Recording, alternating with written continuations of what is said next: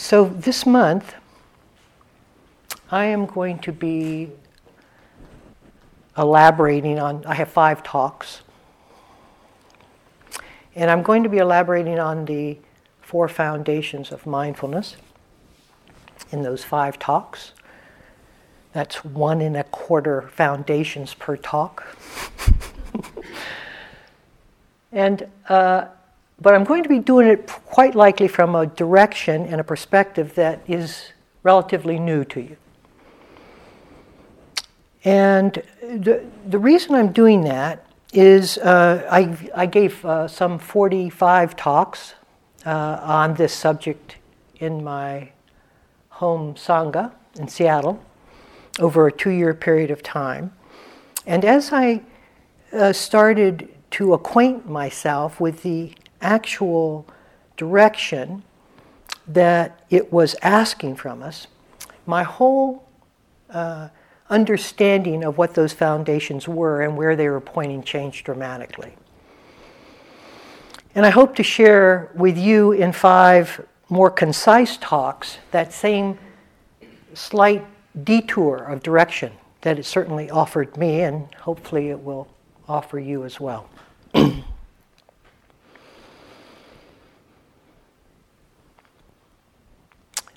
so, uh, one of the ways that I uh, integrate the Dharma these days is through the science that I'm keen on hearing and listening to, uh, because the science, to me, seems to be pointing to a deeper realization of reality than uh, many of us observe with our senses. And I think it's very compatible and aligned with Buddha Dharma. And so I'd like to start off tonight with just a scientific fact that I learned in a series of, of lectures on cosmology by a, professor from the University of Virginia. And it has to do with the total weight of the universe. So if you add up, right, the universe is some 100 billion galaxies large, and within each galaxy is some 100 billion stars. And if you add up all of that weight, you get 10 to the 53rd kilograms. Now, don't ask me how they know that, but it has something to do with the fact that there is an average of five hydrogen atoms per cubic centimeter or cu- cubic uh, feet of space. Per cubic foot of space, there's five, an average in all of the universe, an average of five hydrogen atoms. Doesn't sound like very much, but there's a lot of space out there, in which there isn't very much. And somehow, if you multiply that times the dimensions of what we know the universe to be, you come up with 10 to the 53rd kilograms of weight. Okay, but hold it, hold on. what they say in addition to that is that you can't take that as the sum weight of the universe because there is a negative effect of gravity upon that weight. And so, if you want the true weight of the universe, you have to subtract the attraction or counterweight of the effect of gravity. So when they uh, weigh in, when they add up all of the gravitational effect, it comes to minus 10 to the 53rd kilograms. The cosmologist at that point stopped. And he said, This is one of the most amazing facts that you'll hear in science is that the universe sums to zero.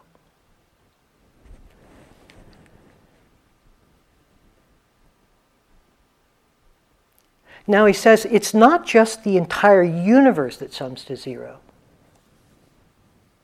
but each separate object, also sums to zero because it has a weight and a counterweight, because all objects also have gravitational field, also sum to zero.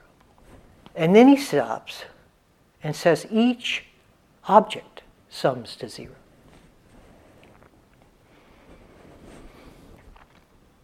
Now, if we look out with our eyes, we see the somethingness. It's very obvious. But we don't see the nothingness. We don't see the other side of the equation. and I started wondering why it is that this species does not recognize the entire range of both the presence of objects and its zero summation at the same time. And it seems to me that in our evolutionary history, the weight of our survival came from seeing something, not from seeing nothing. In other words, we needed to recognize a lion very quickly and run in the opposite direction to get away from the lion. There wasn't any evolutionary reason to see the summation of nothing. There was an enormous reason to see it as something. And so, over the generations, some million or so years of our evolution in which we have developed, our minds have developed around the seeing, the perception of something. And we are left now in the 21st century very deeply ingrained in the habits of seeing the world as something. And we're now reaching a point where it has diminishing returns.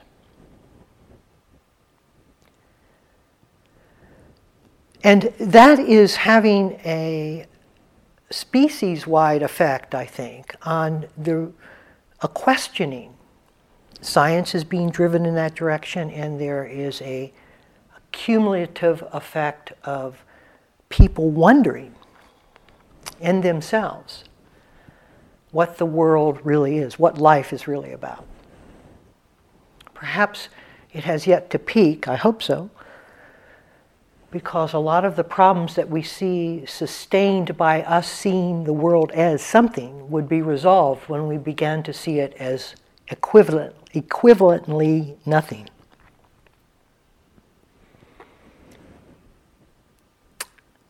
So we have gathered here we have gathered here to begin to look at both sides of that equation. It's not that we don't want to see the something, the form of the world. But awakening does not require that we stop seeing the forms of the world. Awakening requires that we see the nothing alongside the something. And this is where many of us have mistaken what a spiritual journey is all about.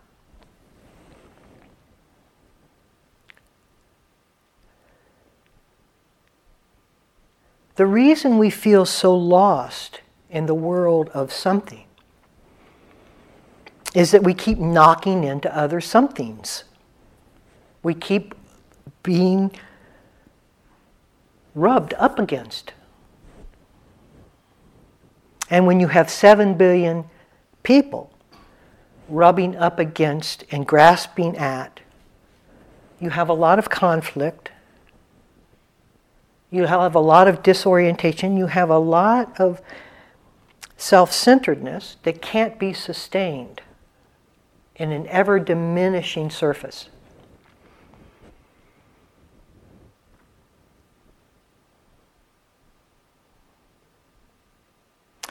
And spirituality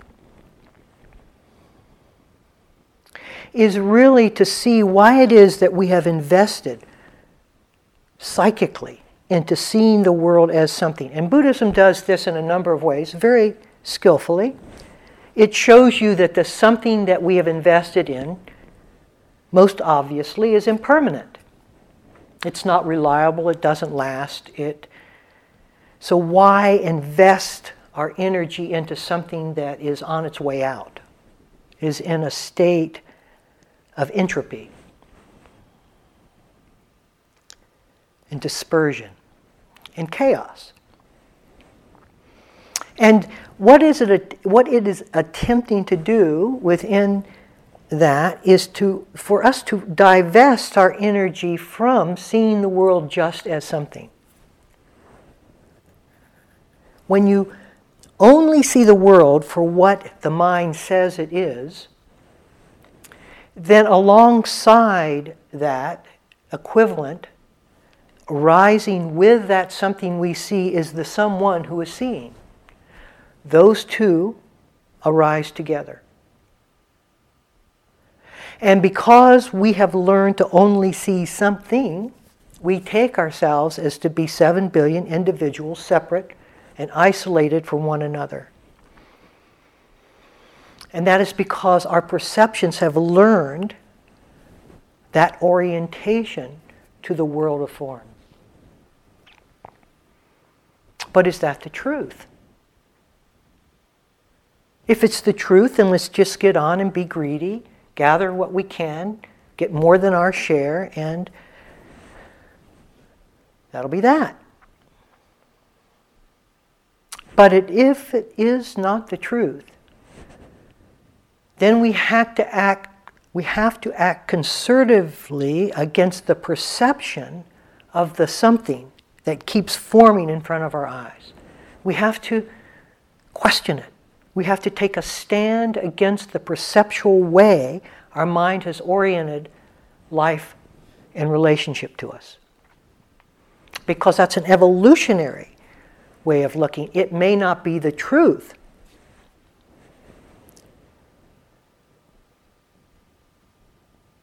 And now we're reaching a point in which science is paralleling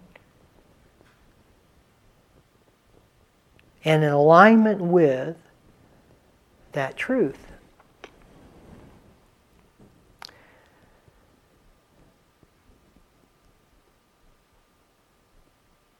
And so Buddhism, through its 2,500 years of history,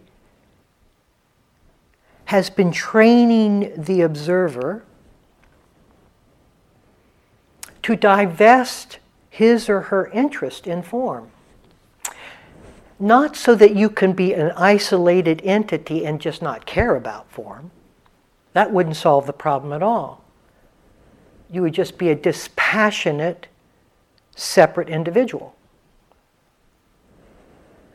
But the fact in which we would draw the energy from form also eliminates the person who is watching. Now, where does that energy go? This is where it gets interesting.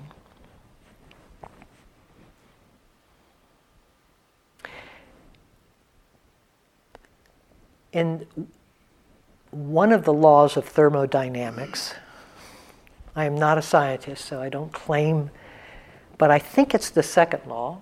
It may be the first.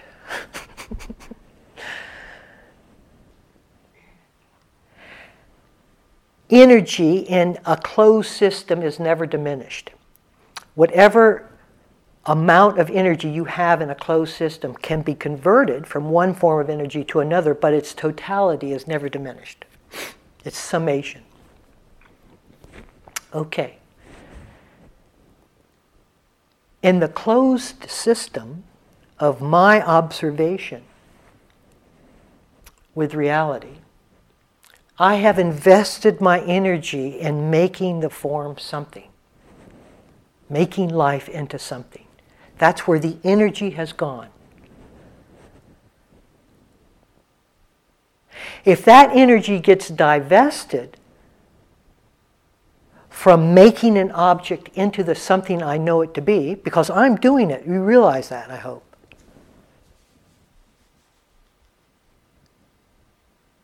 Where does that energy go?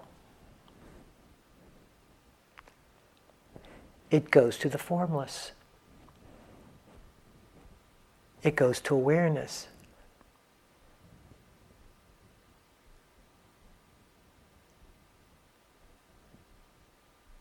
So, as we have learned through our Buddhist training, not to invest so much, not to expect so much from life by running after it and pursuing it. And we learn it in various forms and skillful means that Buddhism offers. Slowly, not through our manipulation or ambition or even our effort, but the relaxation of the effort that infused itself into form now naturally, intrinsically reveals itself as awareness.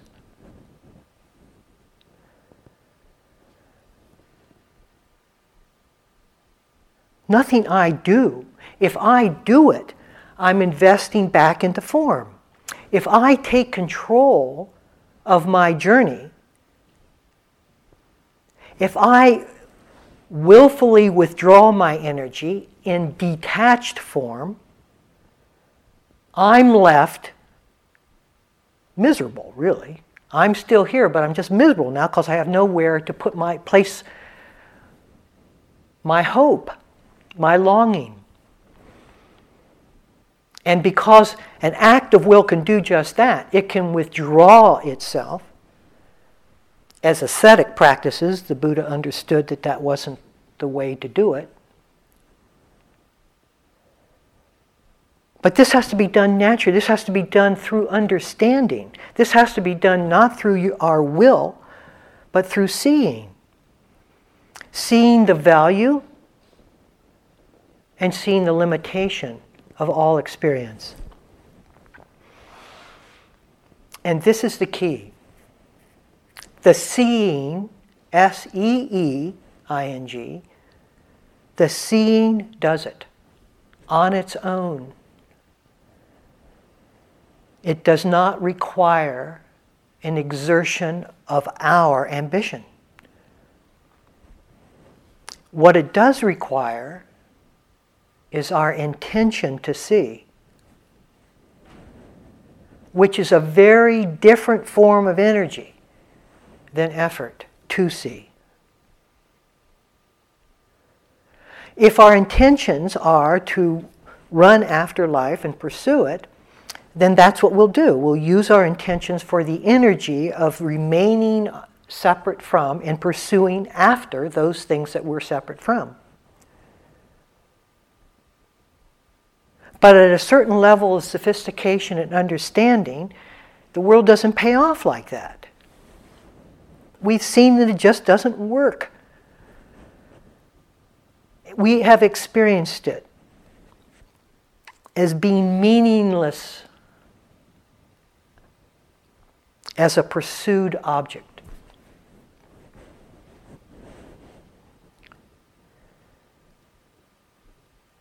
And there is a period of time in which there's a dispassionate implosion, really, where we're left feeling the hopelessness of no longer having the pursuit.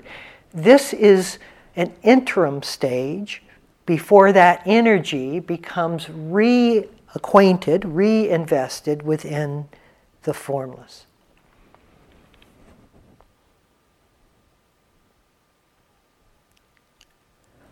Formlessness is the sacred.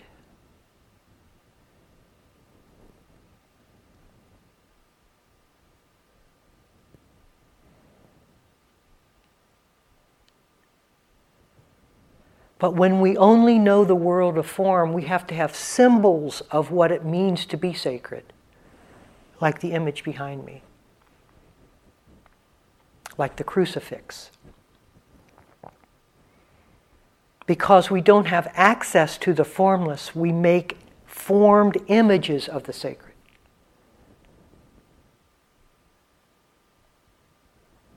But as the formlessness begins to reveal itself, all things are seen as sacred. This is the path of practice.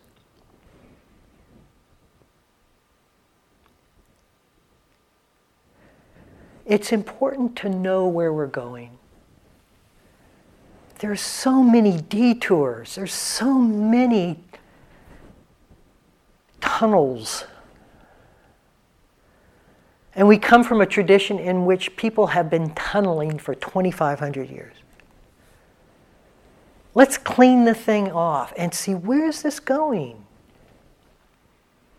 To ask crucial questions to regain our bearing.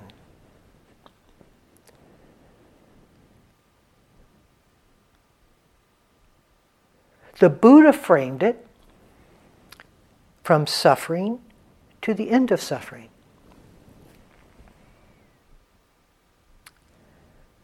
That continuum I have just stated when I talked about from form to formlessness we cause within the individuation of form, form forms us, remember, as well as the mind forming the world.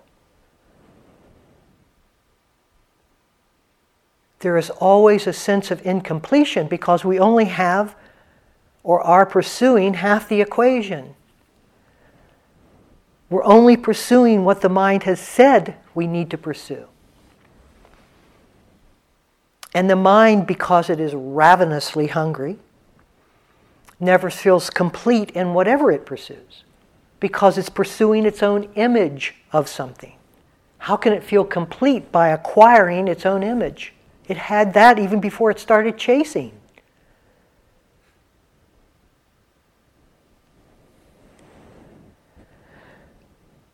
So I know some of you expected an opening night talk.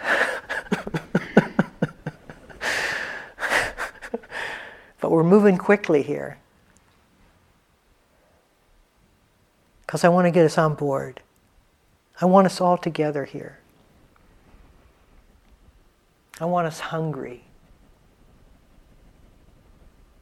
and not tunneling.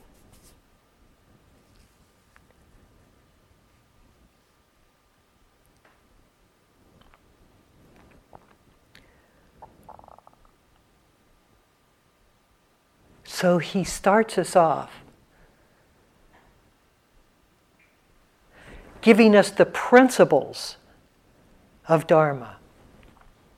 Four Noble Truths are the principles of Dharma. That's the principles of form. And the way out of form investment. But there's an application to those principles. You can't just have the philosophy, you've got to have a way to ingest and realize that philosophy. Because this is a realized, a realized activity that we're doing. And so he also gives us the foundations, the four foundations. The four foundations, ah. Sometimes when you see something in the perfection, it's like this overwhelming sense of that's where the bow comes from. The foundations are a systematic way of divesting from form and living within the formless.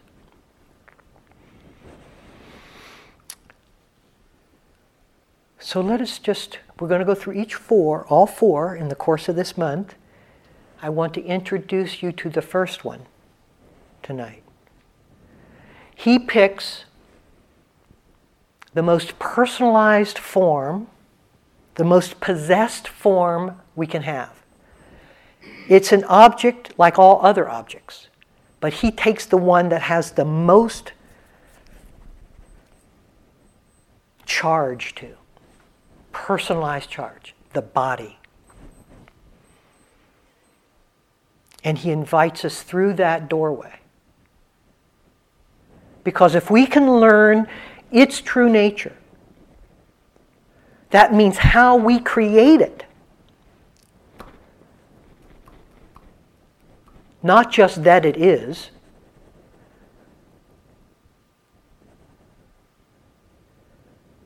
Then he can start showing us how we are created in relationship to it. Second foundation.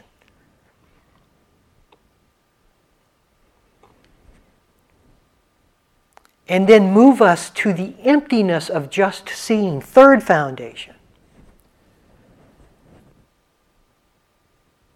To finally living within discernment. Fourth foundation. Just seeing is third foundation discerning what we see from awareness, formlessness seeing form. Fourth foundation.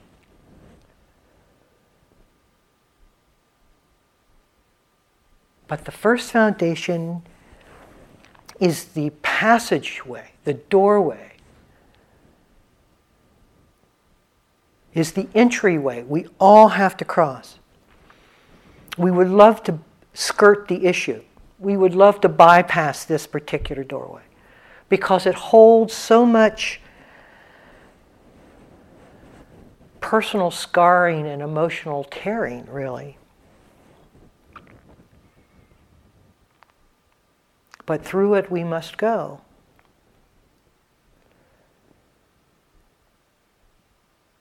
There's no other way around it.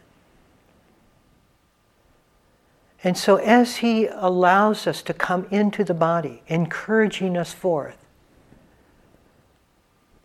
He says something in the sutta. He says, Enter the body without knowledge or recollection, without knowledge or recognition. See, He doesn't want us to carry the story and the certainty of what it is that we see into the body when we enter it. He wants to, us to go with a lamp and no map. What is this thing?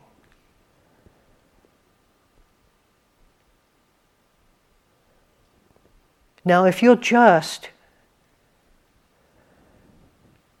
focus in on your right hand for a moment and just look at it, and it comes into complete form, complete understandable knowledge, recognition, memory, all instantaneous with the appearance of hand. But if we close our eyes and simply enter the experience of that object we just saw, we no longer call it hand, we no longer hold it to the boundaries that we have lived with.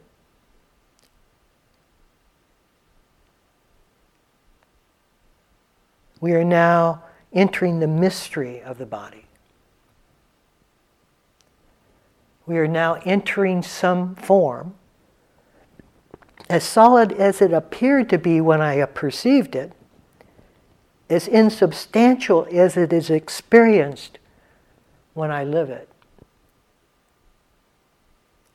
And then I open my eyes to it again, and immediately it comes back into the form and recognition.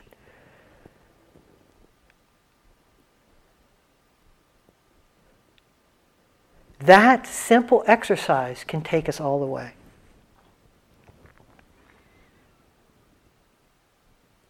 That simple willingness to pursue anything to its end.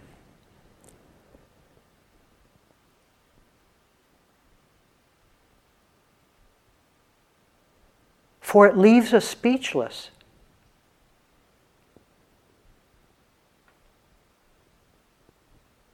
And we see how necessary each object is to the story we say about it.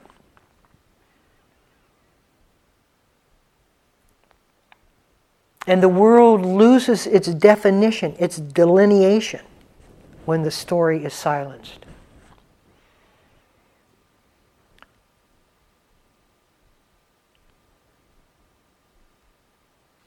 Now, the fact is that we don't like the world silenced, and we have to recognize that fact up front.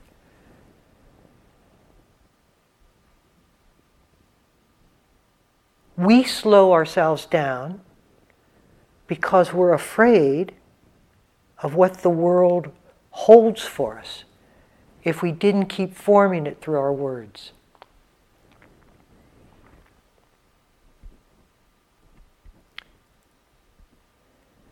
We're afraid of being disoriented. We're afraid of losing our particular reference, self reference.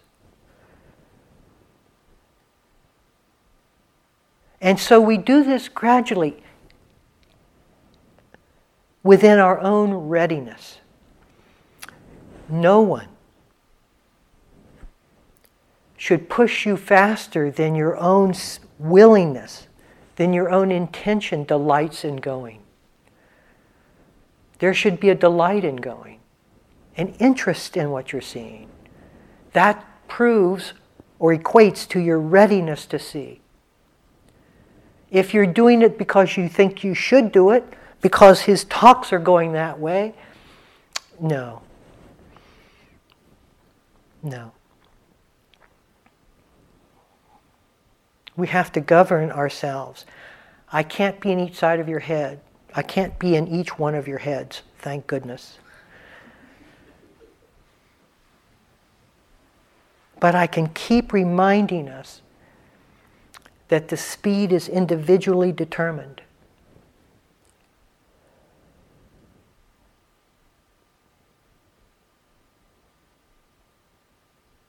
I loved the mystery from the beginning. It was exhilarating. And I thought everyone did. But not so. So, what we do is that we stay with what we know. And we just move the boundaries a little. We just question it a little bit. Like we just did with our hand. What are the real boundaries? What is the real, where is the outline of the hand not perceptually, because the perceptual fixation is always towards form, solidity between form and space, the solidness of things. Remember, that's our evolutionary history.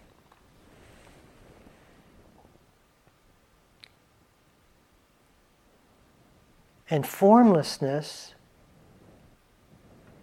accessing formlessness, is through stillness, is through quiet.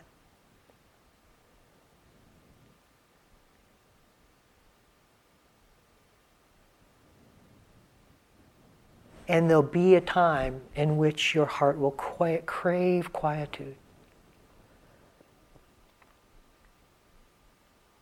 As it now mo- most probably craves noise. You may not even realize that you crave noise until you're confronted by quiet. And then you'll see why the mind is as noisy as it is is because we encourage the mind to be noisy so that we don't have to face quiet.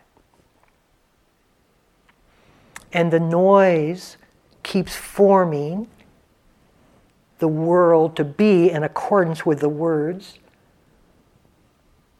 that are invested within the noise.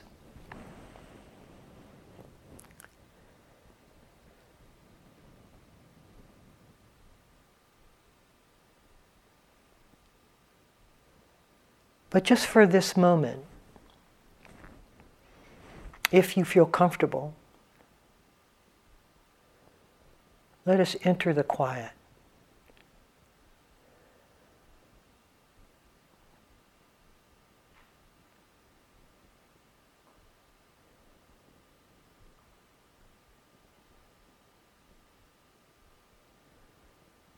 Now you see, or you can sense perhaps, that the world is not as separately parceled out as it was when I was noisy. Quiet doesn't hold the differentiation. And there's a sense, mostly felt through the heart, of it coming together in a way that betray the vision, the perceptual vision that I've held my whole life. And that becomes the override, the default knowledge in us. No longer does the perceptual reference become the default way we live in the world. For we know that there is something truer and we feel it and we give ourselves over to that. And as we do, more and more formless awareness becomes available. And formless awareness does not separate form. It doesn't hold form to even be form.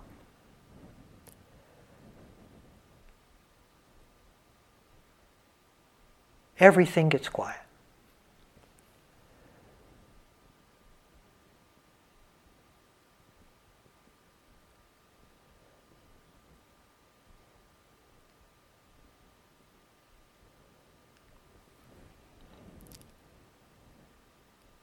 Now, when we enter the body, it gets very noisy before it gets very quiet. Because there's a lot of scar tissue within the body that has to be dealt with. How? Because this is a key point. We meet form and all of its expressions, its emotional expressions, with formlessness. If you meet it with form, meaning yourself, you reassert the energy of form back into itself. And the two of you stay very separate, you and your emotion. If we meet whatever arises with quietude, said differently, form can't sustain itself as a problem.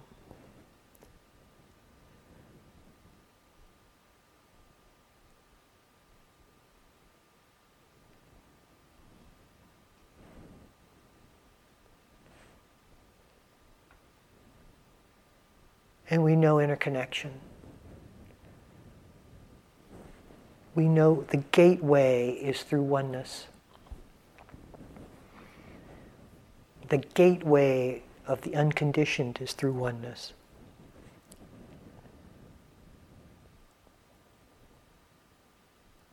For perhaps even now you can sense something.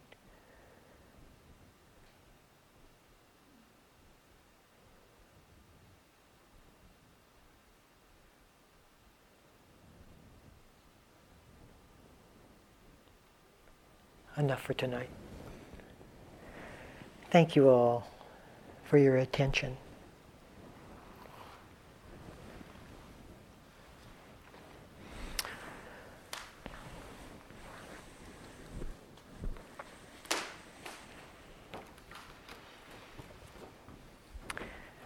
And Sky is going to lead us on the reflections of the sharing of blessing because I have no idea how it goes.